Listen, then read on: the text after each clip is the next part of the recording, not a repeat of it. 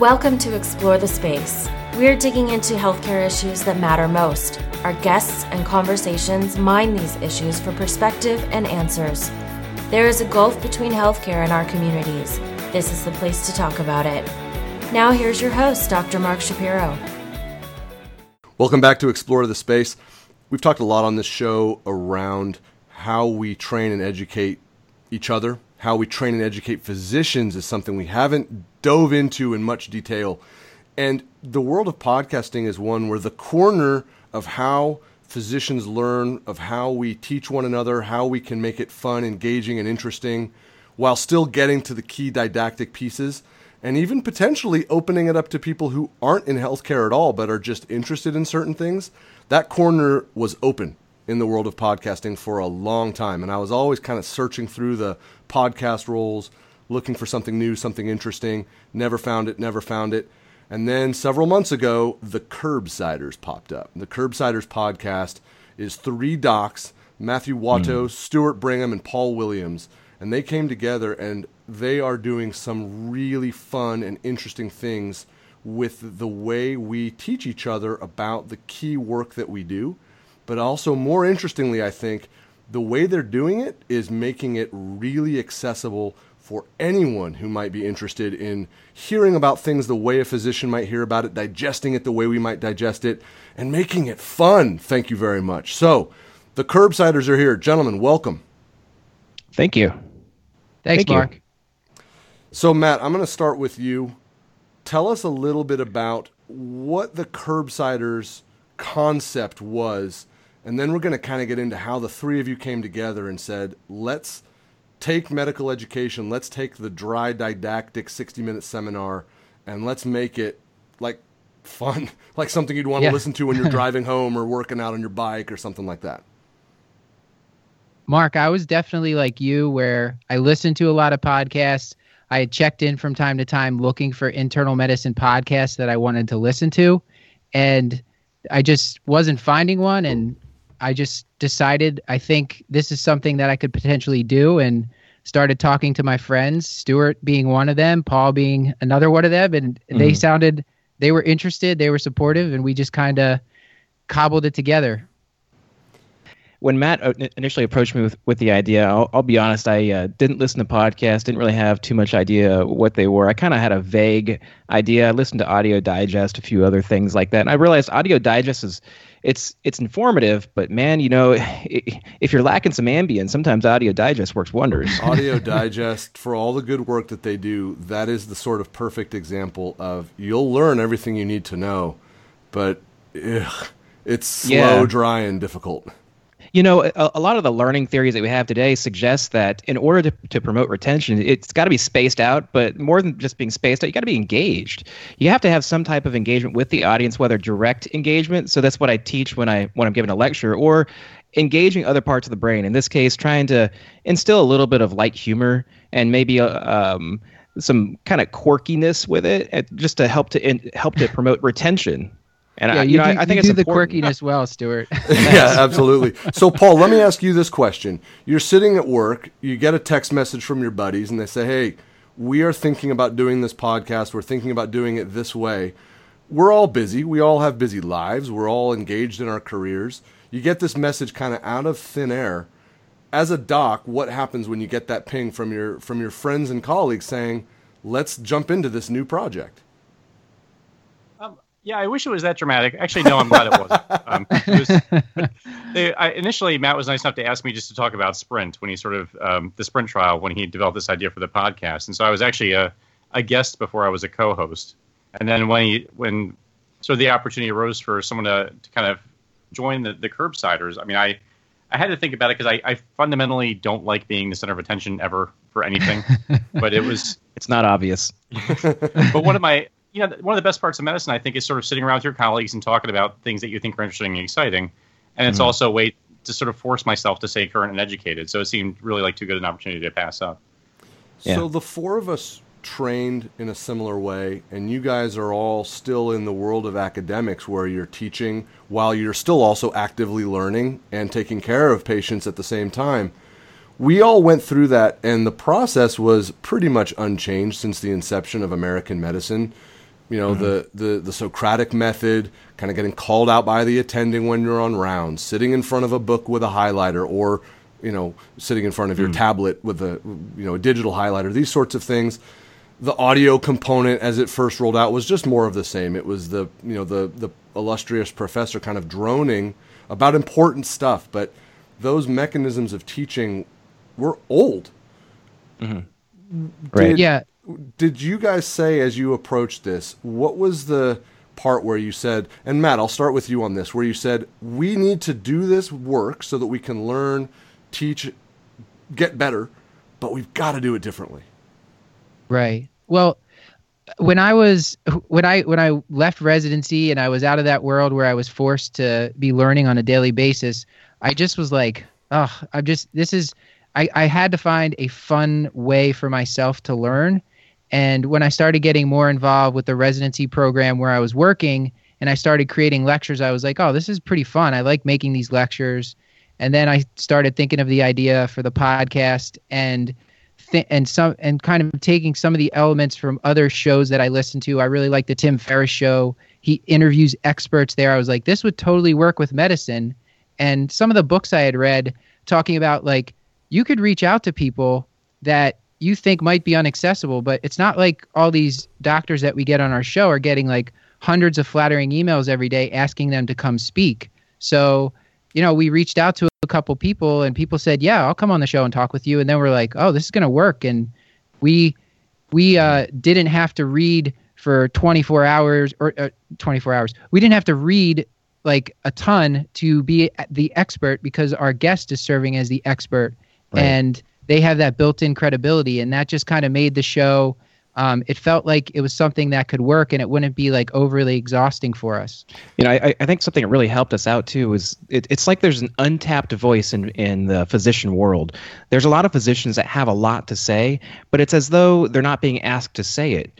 And so when you go out and you reach out and try to find that that principal investigator, they seem to be quite uh, interested to talk about whatever research they have, whatever guideline they have posted, because they really want to talk about it. But oftentimes they get drowned out by the voices that, unfortunately, to some extent, have uh, alternative views or alternative. Uh, priorities than these physicians have and it's important that us physicians have a voice and not just physicians but healthcare in general has a voice and that we bring it to the table bring it to the forefront and i think it's important to have that megaphone and it, it just seems like a natural outgrowth for uh, an educational platform But Stuart, what you just said gets to the grain of what the curbsiders does that is so smart. It does. For you're right. You access these really, really intelligent, thoughtful, cutting edge docs who want to talk about the work that they're doing. But do you feel like the way that you're constructing your interviews, you're giving them a platform to do it where they're having fun, right? They're Right. not just going through their PowerPoints. Like they're laughing right there with you. They're Yeah. telling Yeah, goofy a- stories right there with you. Th- th- This is unprecedented. I mean, let's be fair, right? Most professors in a lecture are not goofing around and laughing with the students to the extent that you guys are doing it. What are you doing that allows them to feel that comfortable? Because as you say, that's what makes it sticky. Yeah. When the story is funny or clever or witty or shares a part of their personality or why it's important to them, what are you doing with the way you're constructing these interviews that allows these really intelligent, thoughtful people to open up and be fun and be engaging and be themselves? I, You know, I- go ahead stuart no go ahead Bat. go ahead No, hey, Paul, Right. you go ahead. yeah paul please williams Great question. So I think one of the things that's easy to get lost when you're teaching is the fact that you really deeply care about your subject matter. And I, I think, you know, in a formal academic setting, you're standing in front of your giant PowerPoint screen. You have these sort of blank eyes either staring at your or staring at computer monitors. It's kind of easy to have that enthusiasm and passion sort of sapped away from you. And I think the three of us are genuinely excited and interested in medicine. And then we're also three fundamentally goofy human beings at the same time. so, Yeah. You know, we call the guests, and as soon as they pick up the phone, I'm already fighting with Stuart. Matt is trying to sort of calm us down. So I feel like we already have the built-in rapport, and then you have someone who's also excited to talk about the thing that they're there to talk about. Yeah. With three interested people who are already having a good time, and I think you're giving them permission to present it in a way that is not quite so so rote and cut and dried as, as perhaps you see in other formats. But maybe the other guys feel differently. I I think that that's where the best podcasts become the best is that the listeners feel like they're part of a really interesting, fun, clever conversation and they just want to feel like they're a part of it. And right. Mark, we recently we recently uh, decided, or I, I, I don't I don't know how popular decision is among all, everybody, but we uh, we recently decided that we wanted to start asking listeners to get involved. Which our listeners are students, they're residents, they're nurse practitioners, they're clinical pharmacists, and we just got a whole bunch of applications of all these like highly qualified people that are interested in doing this kind of work because I think they they realize like we do that that we're having fun doing this and they want to be part of that like they're they're they want to learn and they know that being part of something like this will kind of force them to do that reading force them to dive deep into whatever that subject is that's giving them anxiety in clinic or every time they see a case on the wards and when you when you do a deep dive on it on one of these shows it's really fun and really rewarding and you get to kind of benefit all these people by putting that out there I think that that's going to become a progressively more and more powerful tool. I think as a lifelong learner, and I think it's important that it be said, physicians, it's not just expected that we are lifelong learners, it's a requirement to maintain our licensure. We have to do our continuing medical education, but there's still that intellectual curiosity, right? The field is changing right under our feet. We need to stay up to date to provide best quality care. But that's the way that you keep people engaged is learning in an environment that feels more familiar.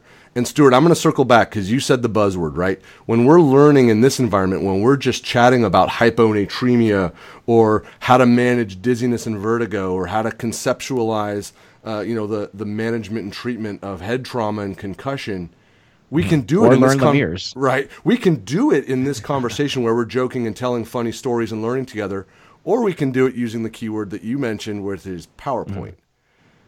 I have my own very specific opinions of the role of PowerPoint in medical education, but Stuart, you mentioned it.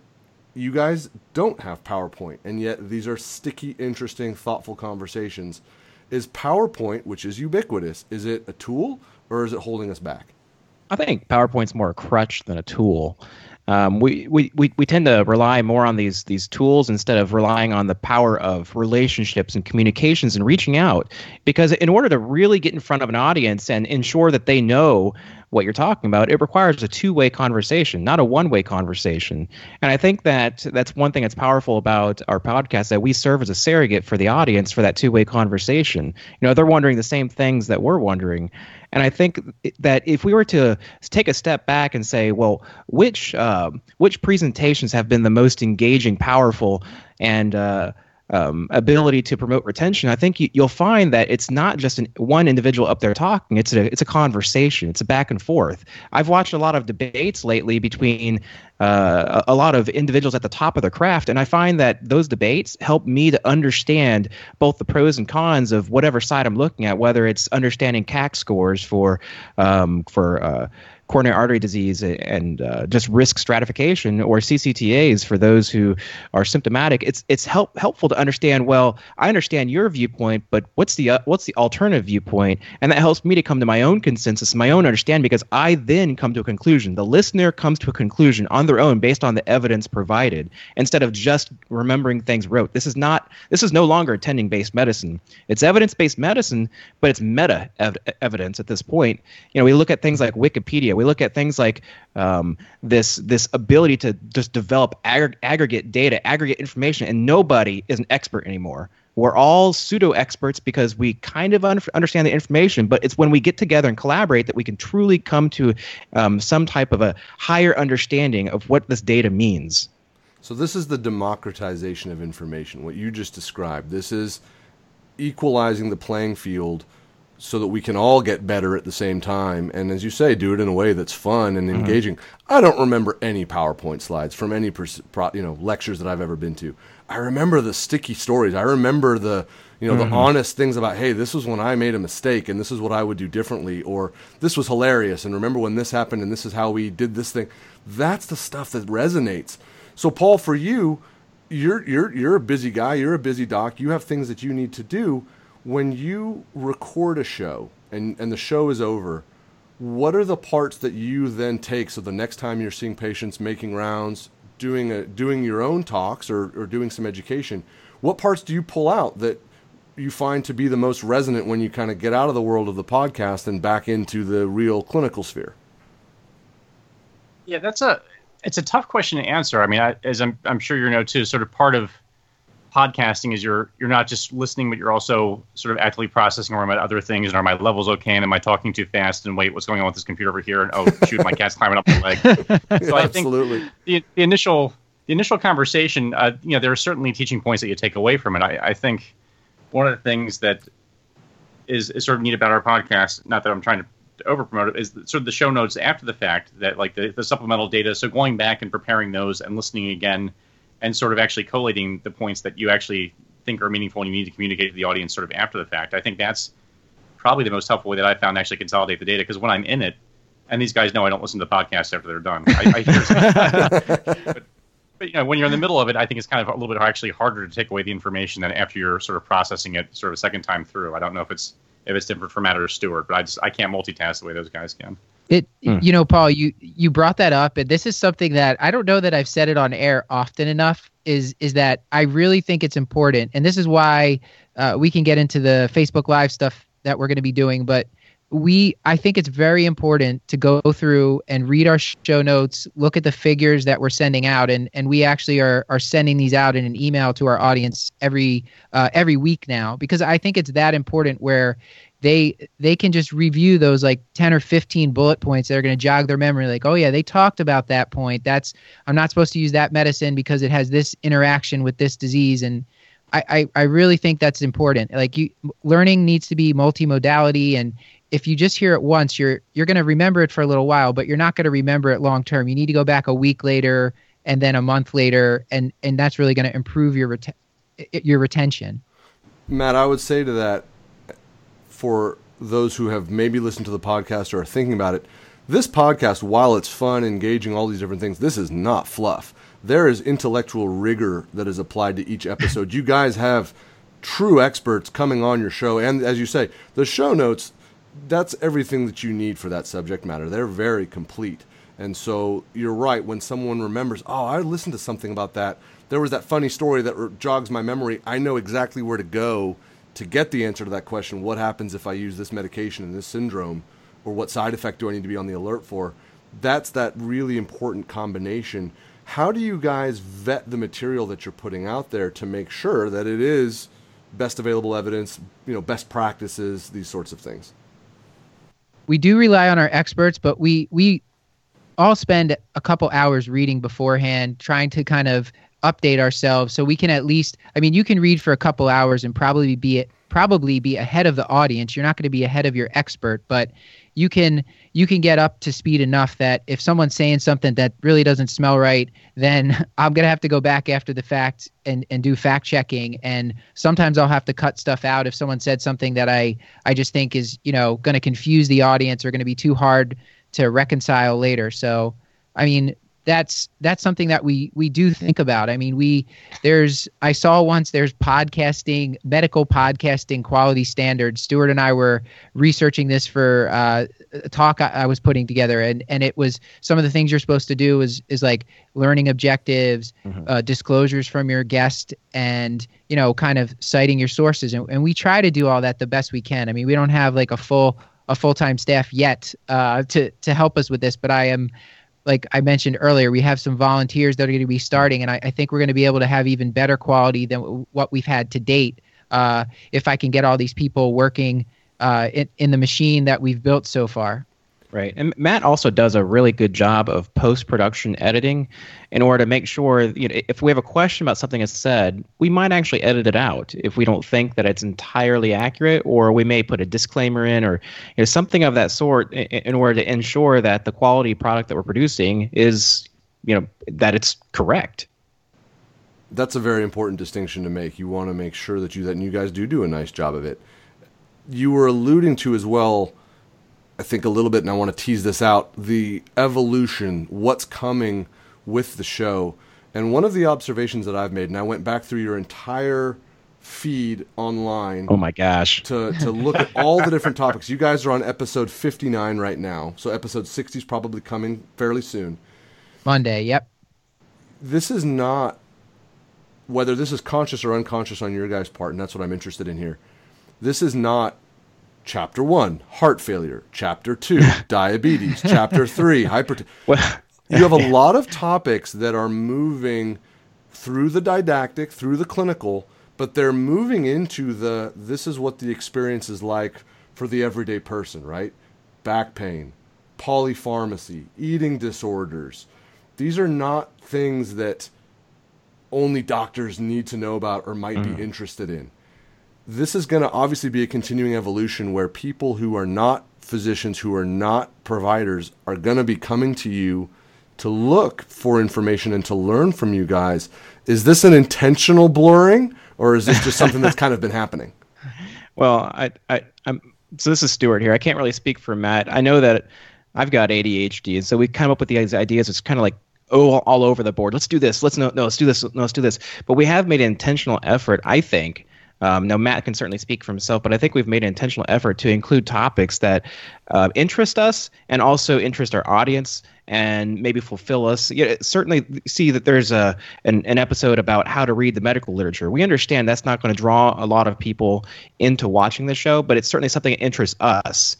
And then you compare that to say hyponatremia, which every single person seems like they've downloaded because nobody understands hyponatremia. And, and, and so it's it's these core topics mixed in with things that are more mundane, more rote, or maybe some things that just interest us personally. You know, there's there's an episode that I'm I'm personally working on that uh, I'm, I'm trying to uh, uh, essentially uh, shoot down the status quo with a couple of, of medical, um, what I think is POFAs. That that that's I'm probably using the wrong word. Anyways, um, Faux pas? faux pas. Yeah. Oh my. God. Oh, gosh, I'm keeping pas. that in. I loved it. That was beautiful. That's a typical Stuartism. That's fantastic. Anyways, Matt, you got anything to say about that? Since I I I'm a shy well, yeah. away. I s- so Mark, the the way that we choose topics, it, it's kind of random, and and fortunately, from the reading I've done, uh, it is uh, on education. I think it's it, actually your brain learns pretty well if you have these random topics thrown at thrown at you. I mean, it's it, it but it's it's a lot of it's like availability of guests and Mhm. Yeah. just kind of if I see something in clinic enough times or on the wards and, and I'm feeling uncomfortable, I'm like, I need to do a topic on fibromyalgia. I that Or- that yeah. was a that we did that way back, but that was one of the first topics I wanted to do because I just felt like I wasn't able to serve those patients as well as I as I could be, and so we got an expert on that and we we tr- we do try to mix it up. I mean, uh, we when we talked with uh, Robert Centor, he said something that just stuck in my head so much. Many things that stuck in my head, but he was he was just like students. something about and Le- Lemierre syndrome, right? yeah, that that is stuck in my head now. it was he said he said students and residents love to learn the basics. They love Yeah. it when you teach the basics. Right. He's like some of them are afraid to ask about the basics because they don't want to admit they don't know it. That's and such that a good just- insight. That's such an important is. insight. Is that people, will, you may think that they remember. That's why everyone's downloading the hyponatremia episode. That is fundamental physiology and pathophysiology. But everyone is shy to say, you know what? I do not remember how those transporters work. Can we please go back over it again? Right. Yeah. Well, there's even a conference where they were sort of teaching us how to teach the physical exam that I attended, and it was one of the things that I liked is that you you just treat the audience. You say, "Listen, I know you guys know this stuff already, but I'm just going to teach it to you like you don't. Like I'm just going to teach it to you as if you didn't know anything at all." And it completely normalizes and takes away the embarrassment for not knowing anything. You don't have that anxiety and the mm-hmm. panic that they're going to reveal some deep-seated deficit. So instead, if you sort of start from baseline and kind of build build on a solid base, I think that's I think learners appreciate that better than sort of starting at this sort of highfalutin esoteric um, kind of level. And I think so we can set the correct baseline as well. Hyponatremia, a syndrome where the bloodstream has a low sodium level, which is extraordinarily common. It's got a lot of different things that can cause it. It can make people really, really sick. It can also be completely insignificant. And that's a, one of the most difficult electrolyte challenges and most common electrolyte challenges that we face either in the hospital or outside the hospital. So that sort of sets the baseline. But as you say, when you teach it from the fundamental level, anybody can listen to it and enjoy it. Mm-hmm. And you're sort of demystifying these things for everybody, not just for a resident or a medical student or a tenured f- professor who's forgotten something. Speaking of forgetting something, episode 33. Who came up with the name The Dementia Episode You Won't Forget? probably Stuart. That was me. That's a high five. That's a funny title. yeah, it, it- you should you should ask uh, Matt. Just let me name them all. yeah. yeah, No, we've, that was we've definitely a considered good one. that. I was actually a little worried about having Stuart on a podcast where I don't have editorial control because I, you know, Mark. Hopefully he won't say anything. hopefully he won't say anything too too uh, you know too bad tonight. But right. uh, there's been some times we've had to edit him. So, Paul, when you've been on an episode and Stuart's doing his thing, do you ever think, "What have I gotten myself into"?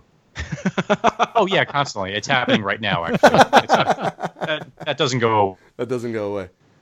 All right. So the the next thing that we need to get into is again this extension of the work that you're doing and the things that you guys are teaching and learning about at the same time and accessing experts. While the four of us are doing this recording, our country is embroiled in an extraordinary debate around the future of American healthcare how it's going to be constructed, who's going to pay for it, who's going to be covered, what the impact of those decisions will be. The vast majority of Americans, physicians included, physician executives included, when this comes up, look at each other like the person who is learning about mm-hmm. hyponatremia for the first time. What in God's name are you guys talking about? I don't understand any of this. It is so confusing. And so there's just a lot of head nodding. Uh huh, I get it when none of us get it. Let's be let's be frank right. about this. What do you, you know, foresee the role of the Curbsiders podcast in helping people understand where we are with health policy in the United States? It's it's funny that you mentioned that. It's that's actually something that Matt and I and well and and of course Paul too have uh, talked a bit about. You know, I, I think we, we come from come from it from from uh, different angles. Um, I'm going to let Matt speak, and I'm going to kind of break into here um, after he's done. I think he, I think I know where he's okay. going to go with it. Yes, Mark, I'm, I'm glad you mentioned that. We we actually recorded in the past week two episodes on what I'm calling health policy for be- beginners or health policy for millennials. I'm not sure what the title. Maybe we'll give the title to Stuart and let him, you know, put a pun in there. But we health we policy essentially, for all. yeah. So we we essentially I, I think it's important. So I'm one of the people who has been intimidated by trying to learn about health policy. I, I think it's a it's a tall order, but I feel like if if anybody can make it a fun topic or an accessible topic, I feel like it's something that our show has a chance at doing. And uh, I think we've done that with some success. So people can let us mm-hmm. know in a two or three weeks when I release the episodes.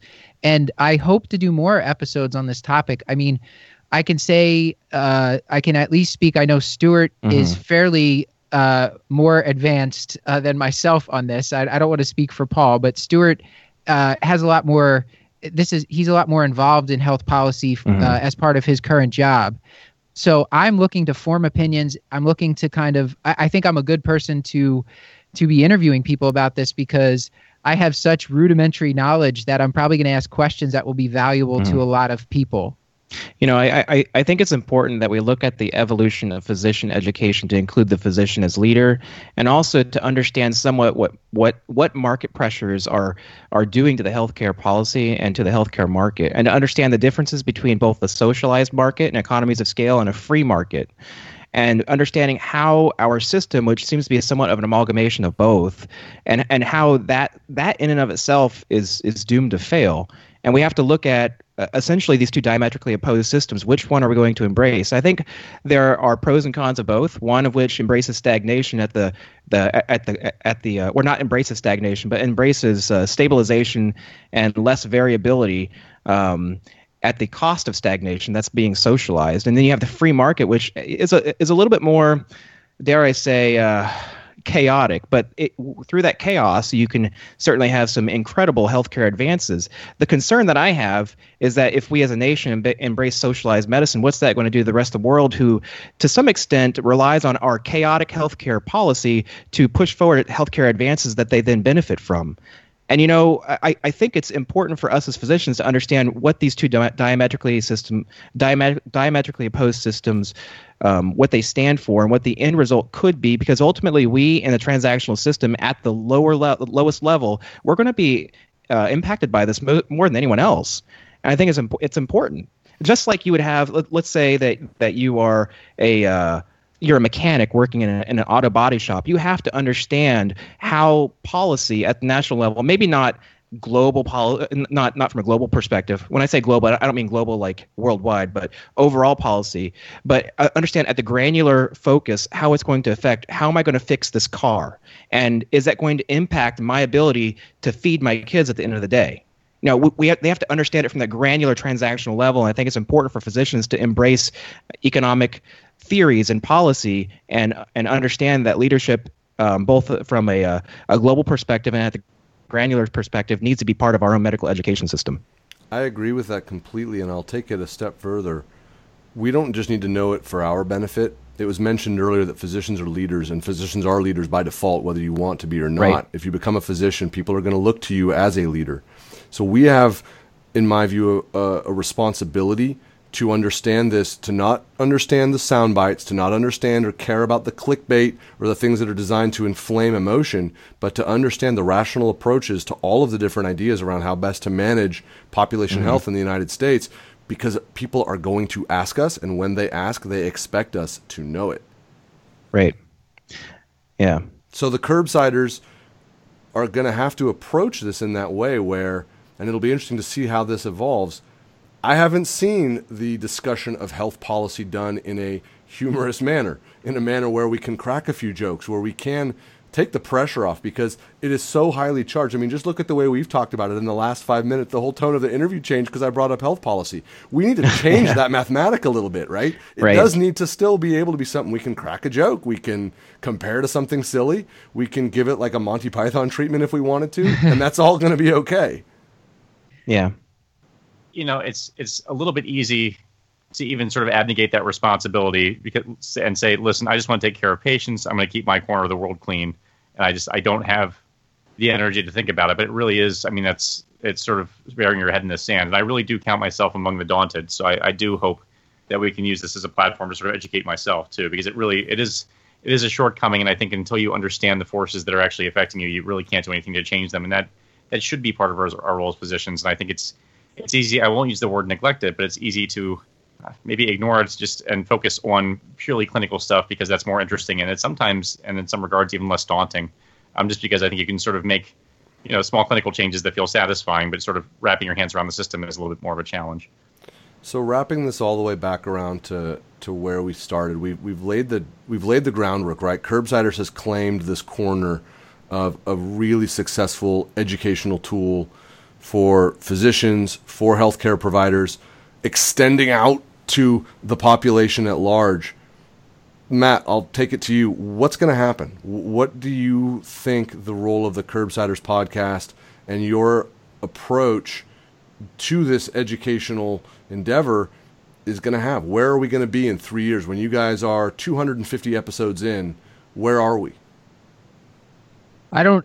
I I'm not sure what kind of impact that that we will have. I can tell you what my goals are for myself and for for the show. Uh, I, I I we talk a lot about books on the show. We talk about mentorship. We talk we talk about kind of tips for learners, tips for teachers, and, and I'm just hoping that as as we grow in in our roles and as we're learning through the show, that the audience is learning with us. And I hope people from our audience are inspired to make their own podcasts and to kind of kind of do things do things that maybe they wouldn't have had the confidence to do before um, because i think a lot of these things that i'm reading uh, and a lot of these podcasts i listen to they kind of give me like the guts to to go out and try some of these new things. So i'm hoping that we will be uh, at the forefront of medical education, at least among internists. And we we plan on doing things. I mentioned Facebook Live earlier. We're we're going to try to be expanding and doing some video stuff where we can be on Facebook Live. We can have a live interaction with our audience and answer their questions in real time and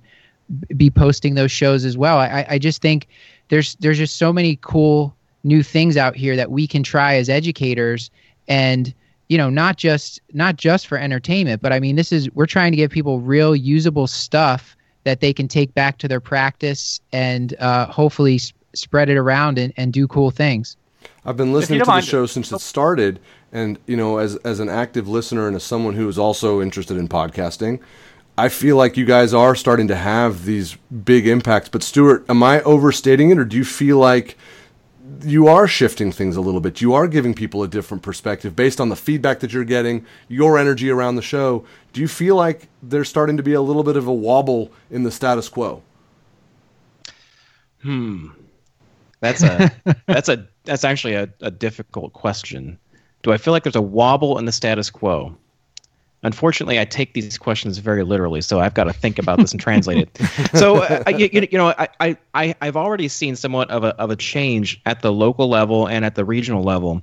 When I went to a couple of conferences recently, I've had people kind of come up to me and not not knowing that I was on the on the podcast, which I thought was kind of funny because they I guess they hear my first name, not my last name. Anyhow, they, they start mentioning some of the things that that were mentioned on the wow. on the podcast, and it That's changed amazing. the way that they were approaching things at the local level. So considering CAC scores, for example, or CAC scoring for um, asymptomatic patients to help to differentiate, um, using different cardiac risk calculators, incorporating some of the ACE recommendations that that truly do make sense if if it's uh, uh, applicable to you know said patient. Um, looking at uh, alternative means to you know it, it's just these things are being applied. And it was really weird that one of uh, Matt, a friend of uh, both Matt and I, called us and he mentioned that he was rounding with uh, his residents. This is at a different institution that we actually were not affiliated with, and he said it was very odd because one of the residents started mentioning something on rounds, and he asked the resident, "Well, where did you where did you read that?" And he and the resident spoke up and said, "Well, you know, there's this podcast I've been listening to the per- the the curbside the curbsiders. And it was it was just surreal. It was very strange. So yes, I do see an impact. How ubiquitous that impact's going to be, you know, I think time will tell. Yeah, it may be a low amplitude wobble, but I think you've just described a wobble. I mean, this is people are thinking about and hearing about a different way of learning and approaching things and applying it the same way that you would if you'd heard it from the way it was taught in 1952. So right. that's that's important.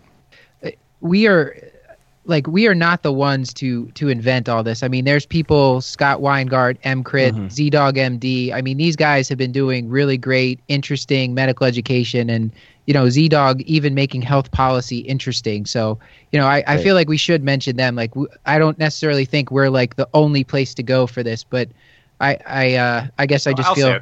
I think we're the only place okay. to go. I'm pretty okay about that. Yeah. You know, I've Case had, point, I've had Paul Scott, has listened to every episode. I've had Scott on the podcast. I've had ZDogg on the podcast, and I would put you guys right there with them. Scott is a brilliant educator, and you know when he and I had a conversation some time ago, it was just amazing. He works really closely with some of my good friends in San Diego, doing extraordinary work in ED resuscitation. ZDogg is ZDogg. The guy is fantastic, and yeah. I think that that's a template that a lot of us can think about when we're trying to discuss how we educate. But Curbsiders is right there with them. You've just started, and it's going to take time to maybe get that same bandwidth, but it may not be that much time. Paul, when you think about people coming up to you saying, "Hey, you're one of the curbsiders. I want to participate," or "You guys are doing great work. Here's how it affected me," or if that's all sounds like that's already happening. You didn't expect that when you were a resident or a brand new attending. What does it feel like to feel, to think we're starting to make an impact? Oh, I mean, it's it's obviously very exciting and uh, you know mildly terrifying. You know, I I think we're all early career physicians, and so to have or someone regard us as a source for any kind of information or as an expert, I I don't think I have the ego yet to support that kind of expectation, which which I'm saying in all seriousness. So I, I think it's it's great that people are listening. I think the the point that I want to just to tack on to Matt's earlier, I think there's a hidden curriculum too that we have here, and that's um, just to go back to an earlier point that I made that you know I think thinking about this kind of stuff that we talk about is fun, and talking about this kind of stuff is fun, and talking to other doctors who are excited about you know hyponatremia and about you know CAC scoring and about all the things that we've discussed and having that level of enthusiasm, I think part of the appeal of the podcast, if at all, is just three people who genuinely seem to enjoy their jobs and and the things that they they do. And I think that's one of the things that makes it so effective. So I think it resonates on that level, which uh, I'm hoping people recognize as well. Couldn't have said it better myself. I think you've absolutely nailed where that appeal comes from. So, Matt, for people who are listening to this episode of Explore the Space who haven't found the Curbsiders yet, how do they find you? We're on iTunes. We're on most podcasting platforms. You can go to the curbsiders.com. All our episodes are on there. And uh, they can sign up for our mailing list if they want our show notes, which I think, you know, we spend a lot of time on those. And I, and I think they're an essential companion to the show. And they're at a conference near you. So when you see them, go up to them and make them feel uncomfortable. Yeah. Well, Especially Paul. Especially Paul. baseline. That's kind of my thing. There's going to be all these Paul Williams at conferences around the United States being like, please leave me alone. I'm not in the curbsiders. I'm not that Paul Williams. Fingers crossed. Fingers crossed. Gentlemen, this was wonderful. Thank you for coming on and explore the space. Thank you so much for starting the Curbsiders. You're on a really interesting trajectory and you're doing fun, fun, interesting, and exciting work. So please keep it going. Excellent. Thank you. All right, thanks so much. This was Thanks fun. so much. Thank you for listening to Explore the Space. Visit us on our website, explorethespaceshow.com, and please subscribe to our podcast on iTunes. Follow us on Twitter at ETS Show, and you can email Dr. Shapiro by writing to mark at explorethespaceshow.com.